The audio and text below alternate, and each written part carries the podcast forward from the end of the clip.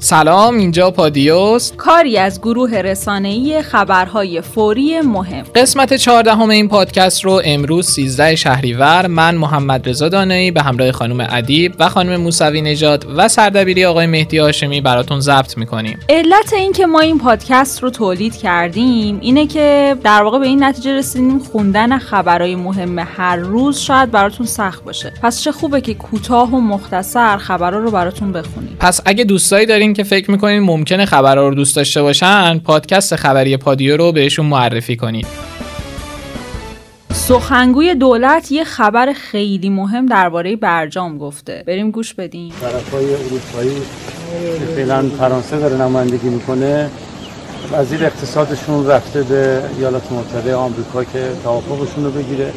اگر توافق گرفتن اعلام کردن که به حال ما هم به تعهد خودمون عمل می‌کنیم ولی چشم اندازی نداریم که بتونن تا جمعه این توافق رو بگیرن. البته خب این سیاست اروپایی است که می‌خوان هماهنگ کنن. ما دخالتی نداریم ولی متاسفم هستیم. اگر توافق رو نگیرن که ما گام سوم رو اعلام خواهیم. دقیقا که اعلام میشه گام درست همون روز موعد مقرر گام سوم اعلام خواهد شد. پرستیوی اعلام کرده که آمریکا با پیشنهاد 15 میلیارد دلار خط اعتباری ایران مخالفت کرده. حالا اصلا جریان این پول توپل چیه؟ وزیر خارجه فرانسه گفته این طرح در واقع راه اندازی یک خط اعتباری با ضمانت پول نفت ایران در ازای بازگشت ایران به برجام و انجام مذاکراتی در خصوص امنیت خلیج فارس پس از سال 2025. چند ساعت پیش خبر رسید که نیروی دریایی سپاه هفت کشتی ترار رو متوقف کرده هنوز خبر کاملتری به دستمون نرسیده در صورت اطلاع از جزئیاتش حتما اون رو براتون منتشر می‌کنیم وزارت خزانهداری آمریکا تحریم های جدیدی علیه نهادهای ایرانی اعمال کرده. این تحریم ها شامل سازمان هوافضا و مرکز پژوهش های فضایی ایران میشه. رئیس جمهور چند تا دختر داره؟ خانم ابتکار معاون رئیس جمهور گفتن که رئیس جمهور سه تا دختر داره و روی کودک همسری هم حساسه. بر اساس قرآن زن در حریم خصوصی خودش آزاده. هجابم برای اینه که اتفاقا اختلاط اجتماعی اتفاق نیفته. برانکو گفته جمعه ها متعلق به امام زمان عجل الله هست تعجب کردید نه؟ والا ما هم برامون عجیب بود. وقتی که انصاری بازیکن پرسپولیس در یک برنامه تلویزیونی گفت که این سرمربی مسیحی یه روز خطاب به بازیکنهای پرسپولیس گفته جمعه ها متعلق به امام زمان عجل الله هست در این روز روزه بگیرید. و در ادامه هم گفته که این سرمربی کروات معمولا در ماه رمضان به بچه های یتیم افتاری میده و در ماه محرم هم مشکی میپوشه.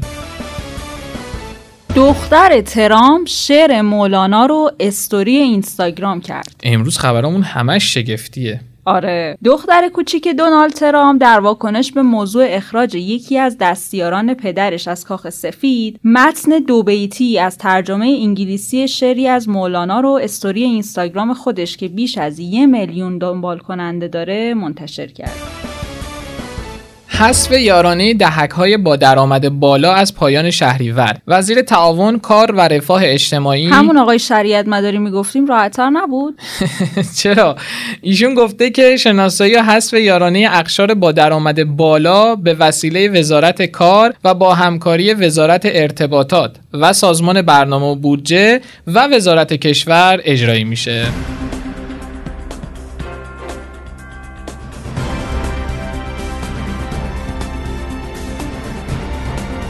از روزنامه های امروز صبح چه خبر؟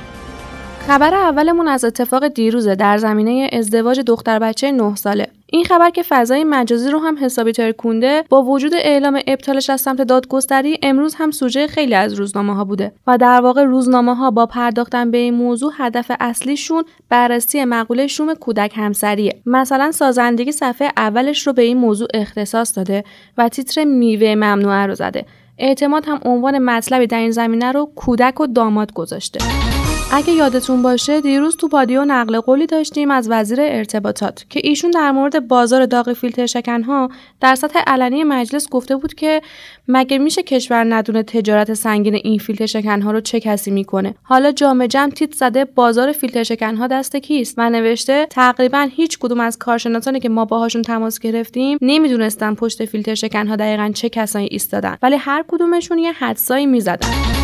بگیر و ببندها پایان راه فساد. این تیتر رو اعتماد زده و در واقع نگاهی داره به حرف رئیس جمهور در یک هفته پیش. جایی که گفته بود با بگیر و ببند فساد از بین نخواهد رفت. و این جمله از سوی گروهی که می‌خوان از هر حرف روحانی حاشیه‌ای بسازن با واکنش های منفی روبرو شد. مثلا روزنامه جوان با اشاره به این سخنرانی در مطلبی با عنوان روحانی حاشیه جدید تراشید به انتقاد از حرفای رئیس جمهور پرداخت. البته جوان تنها روزنامه نبود که تیغ تیز انتقاد رو به رئیس جمهوری گرفت. کیهان منتقد همیشگی روحانی روزنامه فرهیختگان و چند رسانه آنلاین دیگه هم تو گزارش هایی به سخنان روحانی انتقادهای تند و تیز وارد کردند. اما این بار هم تیر جریان مخالف روحانی به سنگ خورد. کمتر از یک هفته بعد از اینکه روحانی گفته بود با بگیر و ببند فساد از بین نخواهد رفت غلام حسین اژه‌ای سخنگوی پیشین دستگاه قضا و معاون اول قوه قضاییه مهر تاییدی بر سخنان رئیس جمهور زد و گفت این را که با بگیر و ببند فساد از بین نمی رود رد نمی کنیم.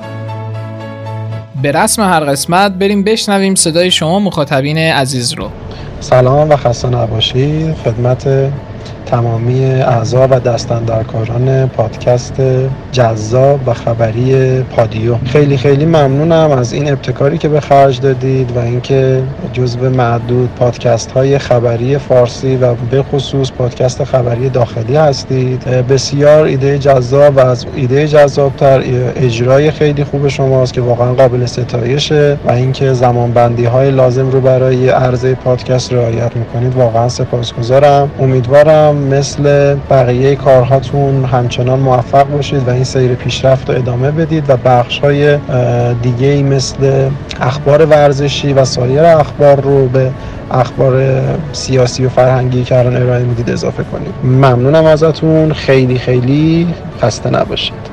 این بود قسمت چهاردهم پادکست خبری پادیو. جا داره مجددا تاکید کنیم که از این به بعد می‌تونین پادکست های ما رو در اپلیکیشن های پادکست مثل Castbox، Google Podcast، Podbean و SoundCloud بشنوید. کافی رادیو پادیو رو سرچ کنید. البته اگه برنامه دریافت پادکست ندارین می‌تونین در کانال تلگرام رادیو underline پادیو هم بخشای خبری ما رو بشنوین. می‌دونین که ما میزبان صدای شما در پادیو هستیم. برای همین نظرتون رو در قالب پیام صوتی در تلگرام و اکانت پادیو underline bot ارسال کنید. خدا نگهدار. خدا نگهدار.